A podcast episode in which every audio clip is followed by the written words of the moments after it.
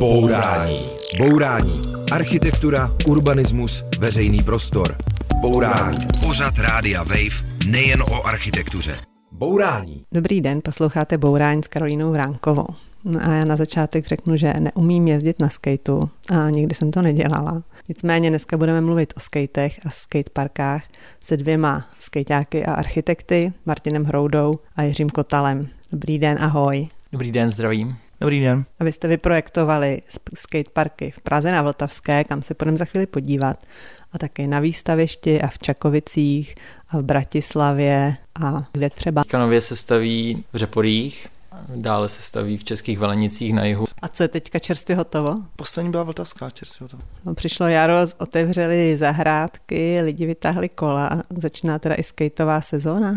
Jo, je to tak. Eh, samozřejmě všichni skateáci čekají přes zimu, mají takový zimní spánek a čekají na jaro na první, na první sluníčko a lepší teploty. A vy už jste vytáhli skate, Jirko? Jo, jo, já jsem vlastně jezdil, jsem se snažil jezdit celou zimu. Zima nebyla moc studená, takže se to dalo. Jinak, co bych chtěl rád zmínil, je, že Praha jakož to je vlastně největší město České republice a jedno z velkých měst v Evropě, tak stále nedisponuje skateovou halou, respektive krytým místem, kam právě skateáci a vyznavači kolečkových sportů se můžou uchýlit, když je venku špatný počasí nebo, nebo zimní období. Takže menší náhrada je aspoň ta vltavská, kde teda je střecha, tak se tam teď eh, vypravíme. Tady vlastně se nacházíme u magistrály u Hlávkova mostu a vznikl tady slepenec takových podchodů. Oni se udělali nadzemní přechody, které vlastně fungují. Praha 7 docela se o to zasadila, že to tady vlastně se už nemusí jako podcházet těma tunelama, ale může se na magistrála přecházet přechodem.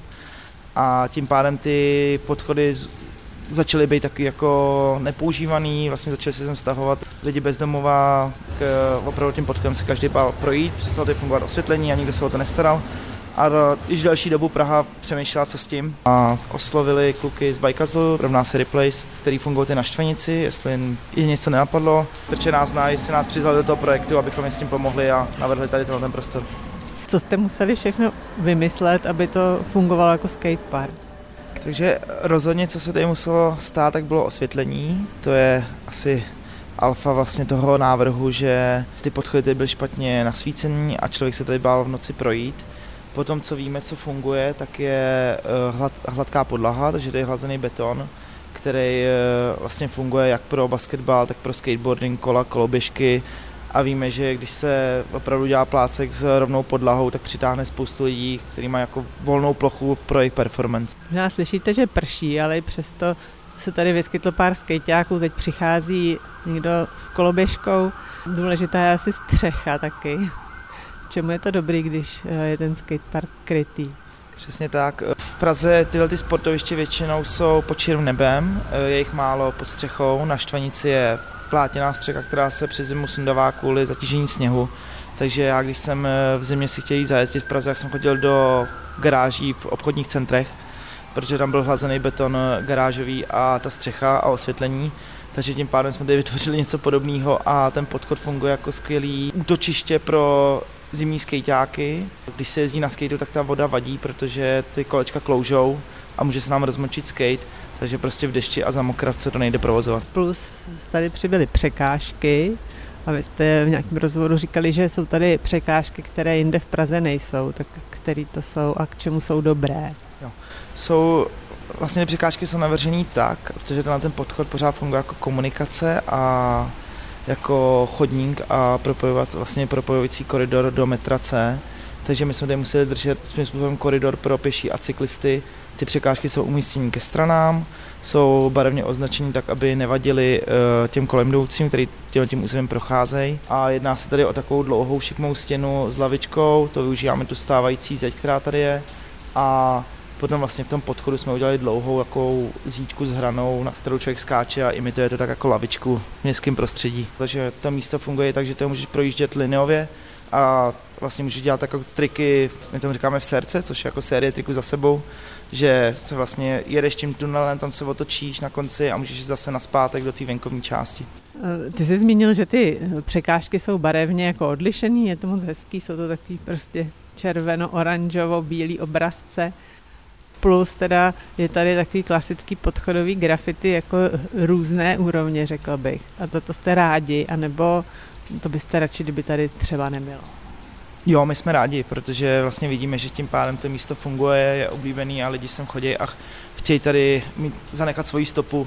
Zmínili jsme, že i té komunikace, je to podchod, může to být pro chodce trochu nekomfortní, když tady docela rychle jezdí skatey. Řekl vám to už někdo? Jo, samozřejmě, tak celou, celou dobu se, celou dobu, co vlastně fungujeme, tak se s tím tím potýkáme, většinou je to o diskuzi, my říkáme, že je to součást prostě do veřejného prostoru a že je to o toleranci té společnosti, jak se k sobě chovají a no, jak jsou k sobě ohleduplní. My jsme tady párkrát už byli, byli jsme tady večer si zajezdit i přes den a myslím, že to funguje dobře, že se tady nikdo toho nemusí bát. Takže spíš Kodaň než Praha. Jo, jo, spíš život než smrt.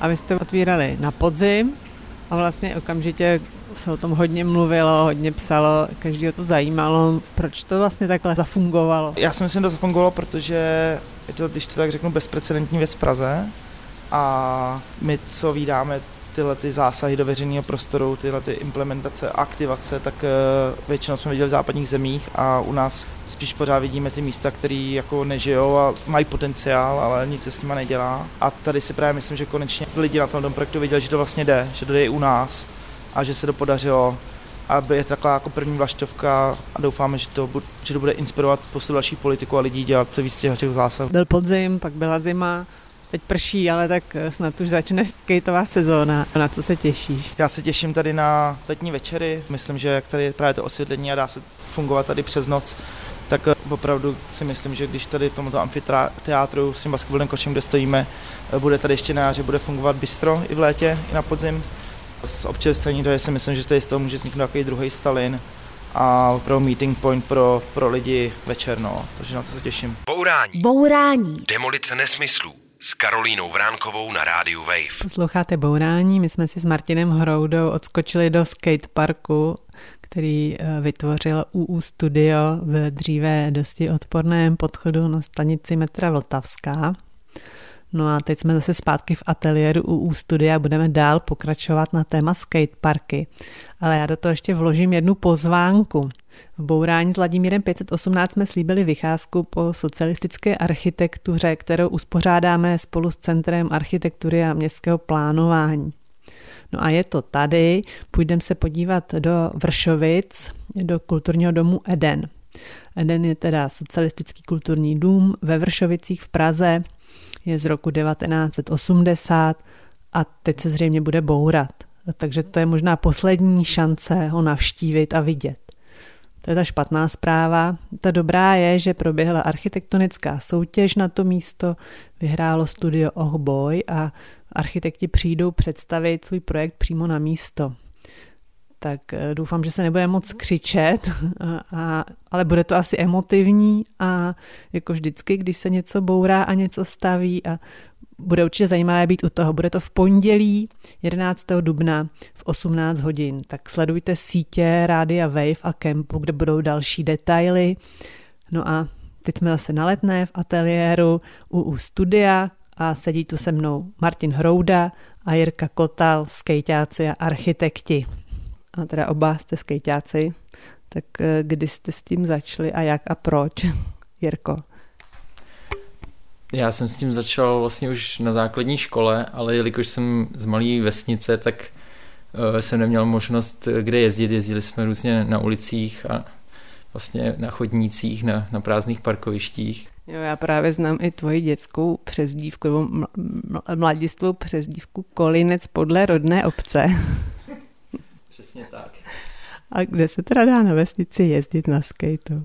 No, my jsme jezdili, my jsme tam měli uh, starý jako obchod Konzum a tam bylo tak třikrát 10 metrů zpevněný eh, plochy z, žul, z žulového povrchu a my jsme tomu přezdívali Stalin 2, protože jsme jako koukali na videa prostě ze, ze Stalina, tady se jezdilo na, na pomníku a, a vlastně jsme si hráli na to, že jsme v Praze a že jezdíme na Stalinu.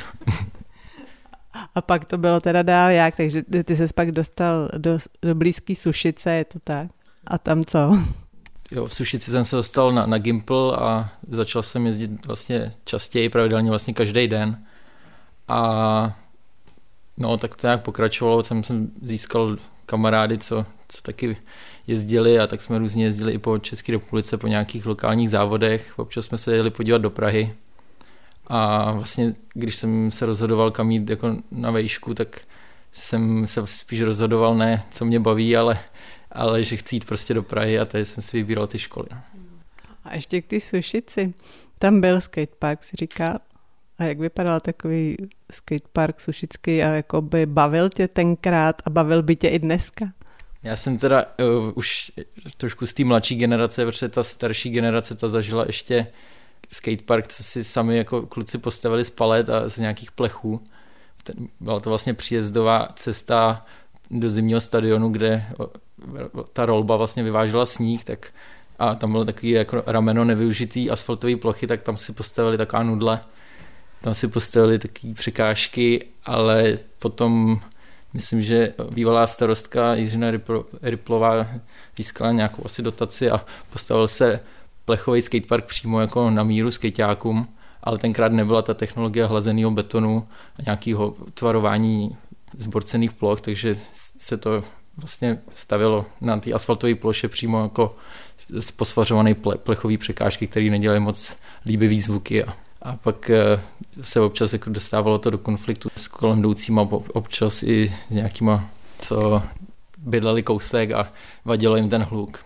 A Martine, ty jsi teda vyrostl u toho jako skutečného Stalina docela blízko. tak jak vypadalo tvoje skejťácký mlání? Tak já jsem ze Stalina jedna, jak říkal Jirka, že měli Stalina dva.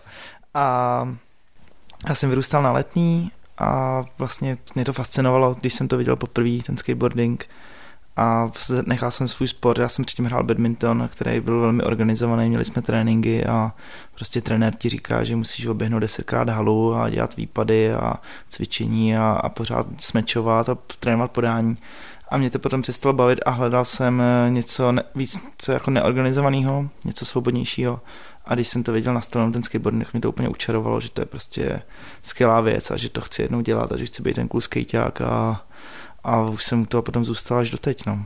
Pro vás je to dost důležitý, to skejťáctví a co je na tom jako nejlepší? Martin? Jo, tak jo. No, jak jsem říkal, ta svoboda, je to dost kreativní a vlastně člověk tak jako dělá, co chce a vyjadřuje se pomocí tím, tím skatem, takže je nějaká jako sebe, sebe exprese, když to řeknu.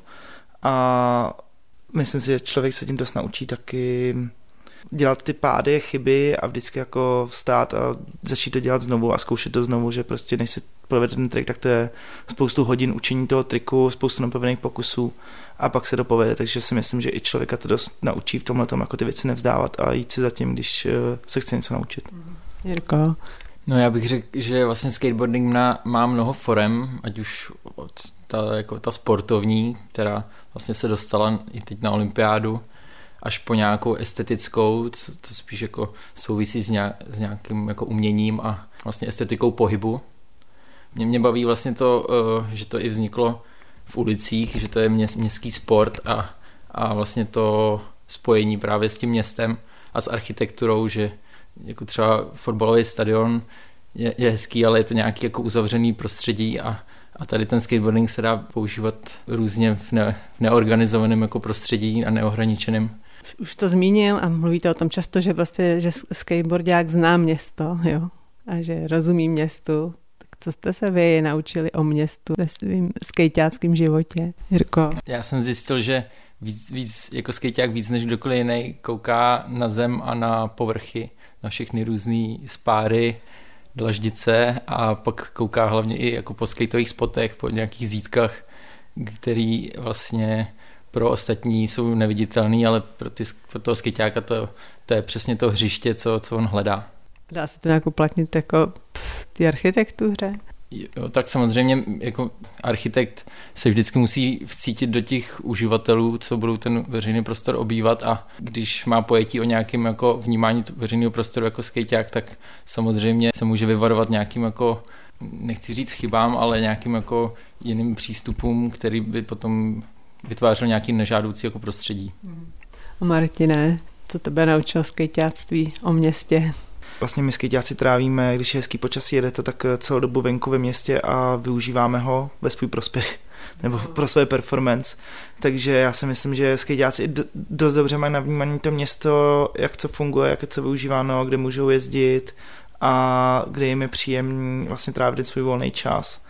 A myslím si, že tě naučí hodně, no. Čím víc jsi venku a vlastně celý to vnímáš, to své okolí, tak eh, tím víc eh, se v tom potom orientuješ a něco tě učí. Já ještě udělám teďka odbočku k, jako k vaší jiný architektonické práci, kromě toho budování nebo projektování skateparků. Máte za sebou dost jako zahraniční zkušenosti a mě zaujalo, že ty si, Martine, kreslil fasádu pro dá se říct mrakodrap, ne? Mm. Pro věžový dům Crown Street, který má 50 pater. Můžeš o tom říct trochu víc, jak to bylo Kdy to bylo a co tě to naučilo? Jo, je to tak. Eh, já jsem vlastně po škole pracoval pro firmu, pro firmu Sipral, která dělá fasádní pláště a fasády, lehké oborové pláště. A vlastně firma Sipral dostala více zakázek v Anglii a schánila mladí lidi nebo lidi, kteří umějí jazyk a nebojí se cestovat a nebojí se toho prostředí.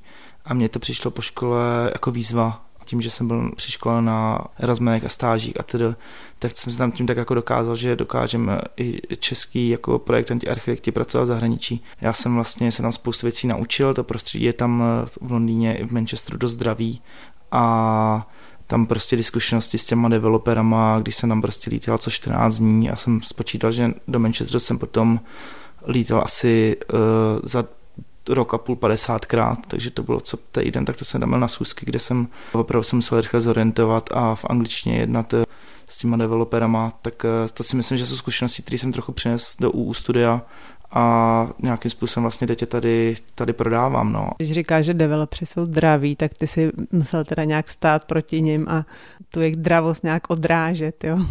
Jo, jakým způsobem všechno je to vlastně o penězích, ještě kor tyhle ty administrativní komplexy, co jsou ty mrakodrapy a vlastně v té Anglii je to biznis a kouká se na každou korunu, takže tam jako business první, no, takže tam samozřejmě jsem hájil uh, zájmy vlastně i finance české firmy a, a nějak jsem si pořád musel objevovat naše řešení a, a být jako, být na ostří, no. Platí to? To nevím, to nemůžu posoudit, ale jo, snad jo, bavilo mě to a myslím, že jo, protože jsem si opravdu dostal tu důvěru, abych to mohl dělat a doufám, že jsem tím nějak jako splatil a že jo. Bourání. Bourání s Karolínou Vránkovou na rádiu Wave.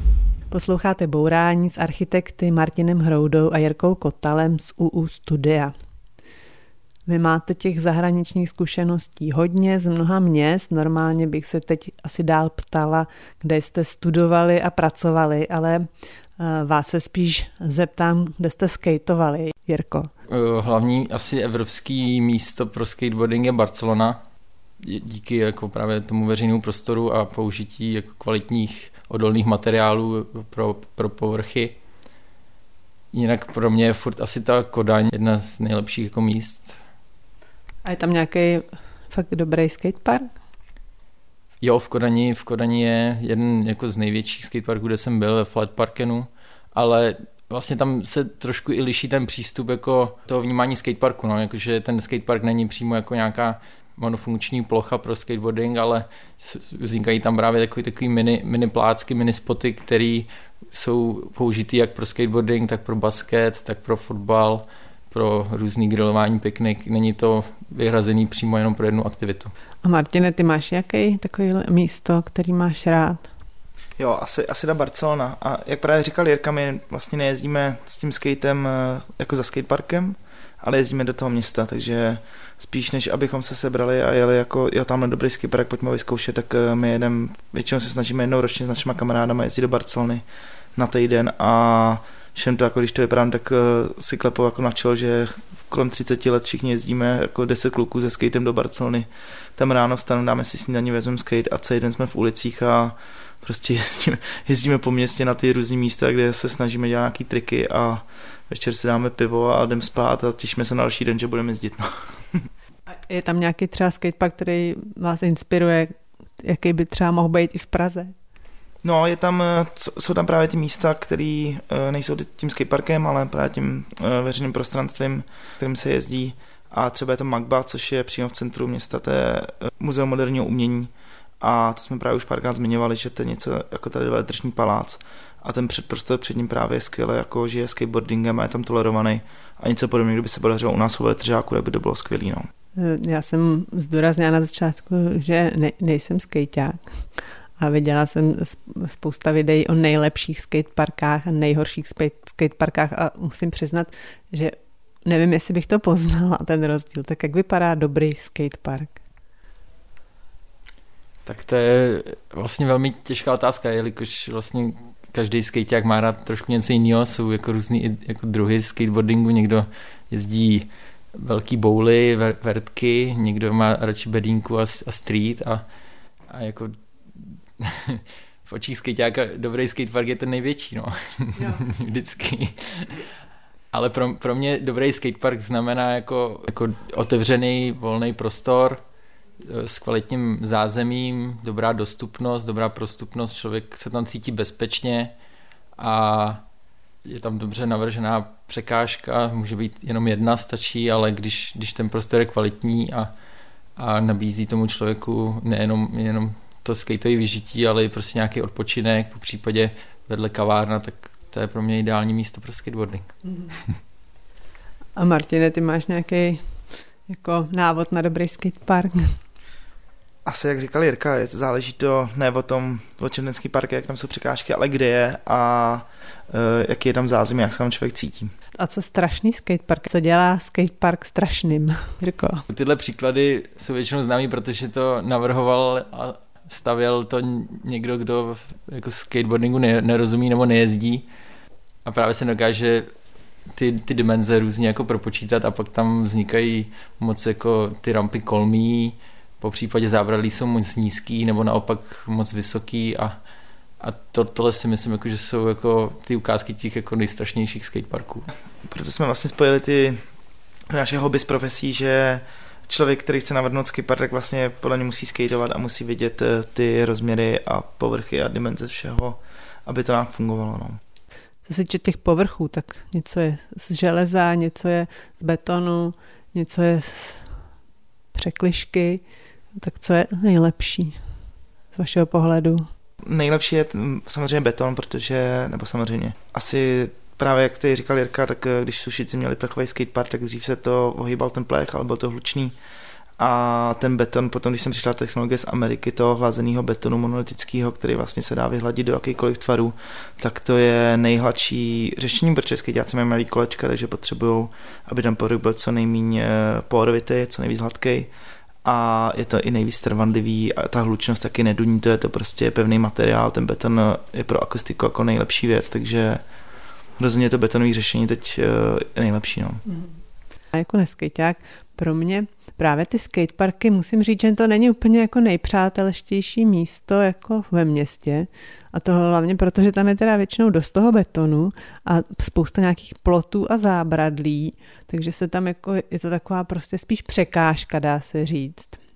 A já vím, že vy se snažíte, aby se to nějakým způsobem víc propojilo s tím veřejným prostorem a aby to bylo nejenom pro ty skejťáky, ale jde to vůbec? Jde to nějak jako smířit ten svět skejťáků a ty lidi kolem prostě, který tam chodí s pejskem nebo si chtějí číst na lavičce? Já si myslím, že to jde, nebo aspoň v to doufám, my v to věříme a snažíme se přesně jako takhle ty místa jakoby nad tím přemýšlet, takže tam nebudou chodit jenom skejťáci, ale i kolem jdoucí.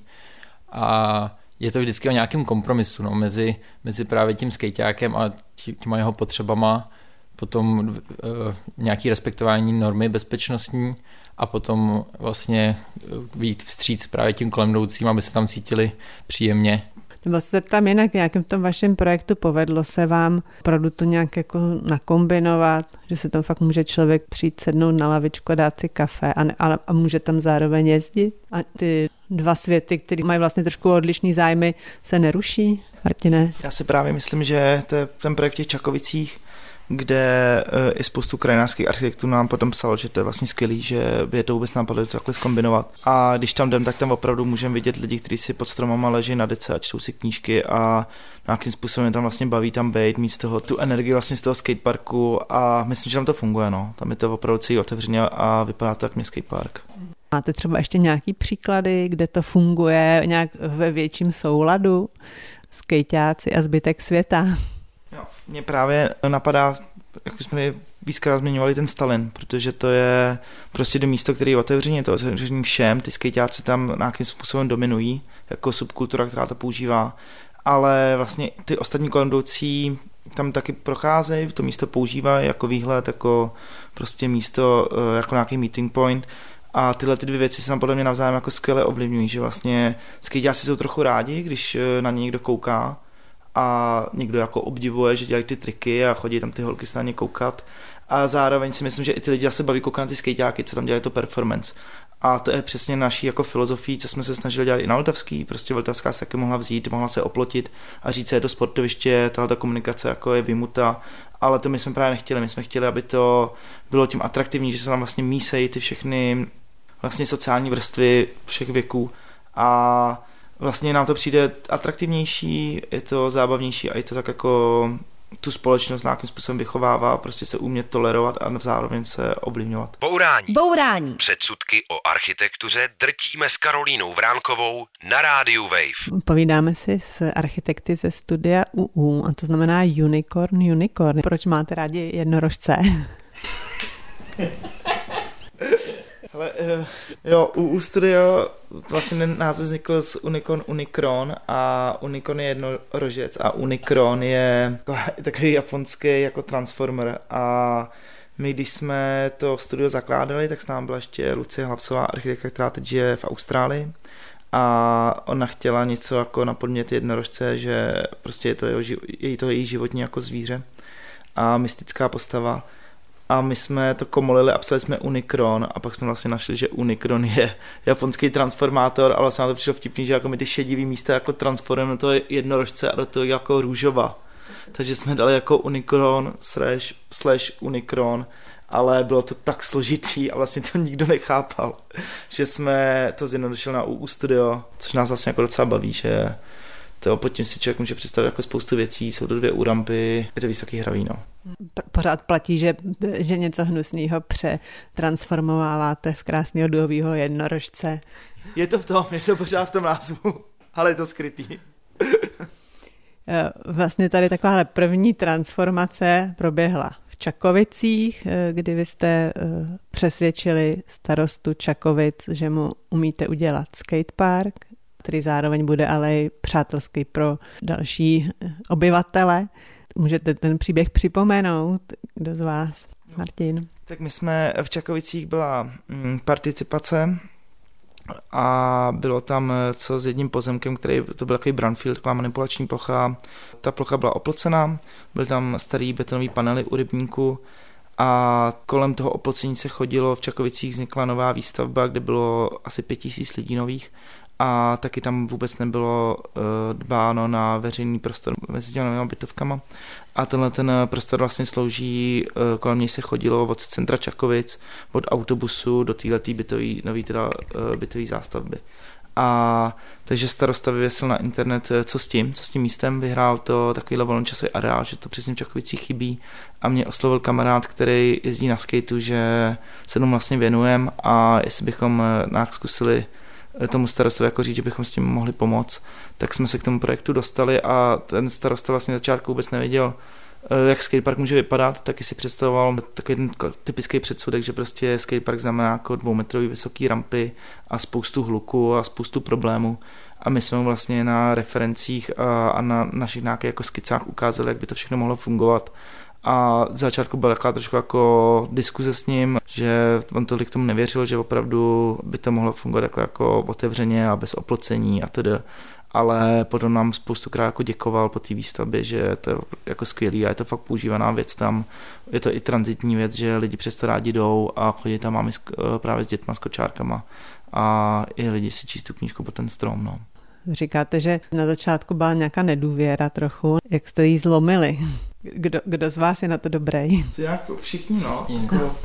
Tak jako snažíme se přesvědčit veškerýma argumentama, ale samozřejmě nej, největší předsudek, eh, co mají většinou ty zastupitelé, je, že to chtějí mít oplocený a ten areál uzavírat. A to si myslíme, že je nej, největší jako chyba v, jako v tom přemýšlení, protože přímo jako přesně z tohohle eh, jako přístupu se z toho areálu stane něco jako exkluzivního, co působí na venek jako nemoc eh, vítavě a, a ne, působí to jako vymutý z toho veřejného prostoru a jako přímo jako nějaká jenom uh, exkluzivní jako věc pro nějakou malou skupinu obyvatel. Mm-hmm. Takže musíte vysvětlovat, že to teda nemusí být za plotem. Co ještě musíte vysvětlovat? Eh, že skejťáci nejsou feťáci. a já si myslím, že často lidi si myslí, že skatepark je opravdu jako sportoviště, který má být za plotem a vůbec uh, má jako nikomu nevadit a je to spíš taková jako separace těch skejťáků, dát je na ten kraj města.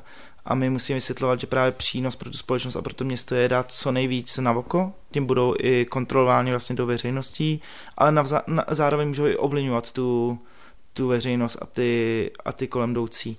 A mně přijde, že pořád musím jako každému říkat, hle, skatepark eh, je vlastně ten, ten plácek pro tu mládež, kde můžou jít, kde to tak jako je jejich, ale zároveň jsou na očích těch dospělých a nedělají se tam prostě věci, když ty lidi nejsou vidět. No.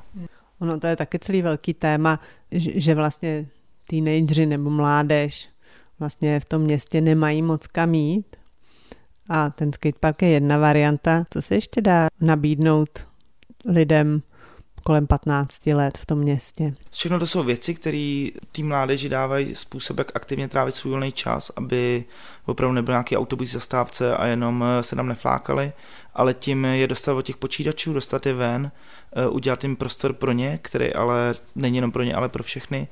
A eh, oni tam můžou dělat nějakou aktivitu, tak to je to hlavní. A je to podle mě jedno, jestli je to skatepark, jestli je to street basketballový hřiště, jestli je to prostě malý fotbalový plácek. Eh, nám prostě přijde nejlepší fakt udělat jakoby multifunkční plácek, který má splně nějaký parametry, který my si myslím, že má splňovat tu otevřenost, jak jsme se tady bavili, přístupnost, kvalitní materiály ale pak už je celkem jedno, co se tam děje, ale jde o to, jak je to právě navržený podle mě v tom městě. No. Já, já bych ještě zmínil, že vlastně v, tom, v tomhletom věkovém období 15 let je člověk trošku jako, jako vzpůrnej a a nechce se moc jako organizovat, ale spíš vyhledává nějaký neorganizované aktivity, což přesně tyhle ty městské sporty jako streetball, skate a, a další jako jsou.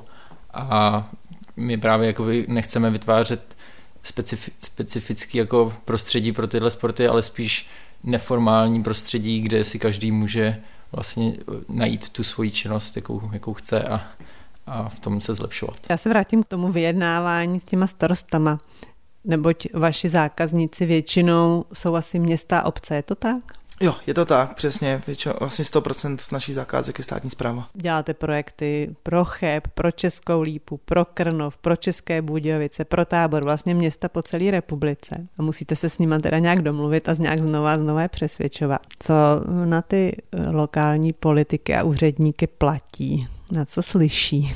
Jirko? Že se tam teenagerům bude líbit.